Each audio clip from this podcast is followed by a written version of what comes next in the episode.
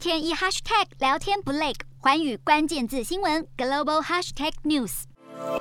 支持乌克兰的示威者从三月初开始就不断试图阻碍欧盟与白俄以及欧盟与俄罗斯之间的货运卡车。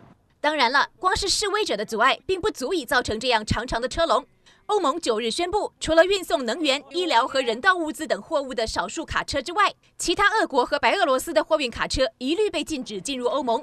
而已经在欧盟境内的货车也要在十六日之前离境。在期限前等候进入白俄的卡车，车龙一度长达八十公里，轮候时间长达三十三小时之久。不过，截至十七号，英国广播公司 BBC 报道，目前波兰和白俄接壤的两个关卡轮候时间已经大幅缩短为十二个小时。估算也只剩下两百三十到四百台卡车在等候。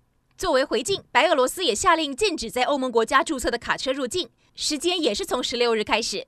BBC 报道指出，目前最大的问题是，高达数千辆俄国和白俄的卡车可能仍在欧盟区内，来不及离开。波兰方面就担心，欧盟国家一旦扣押这些卡车，俄国与白俄也可能扣押波兰卡车作为报复。关于新闻梁玉熙综合报道。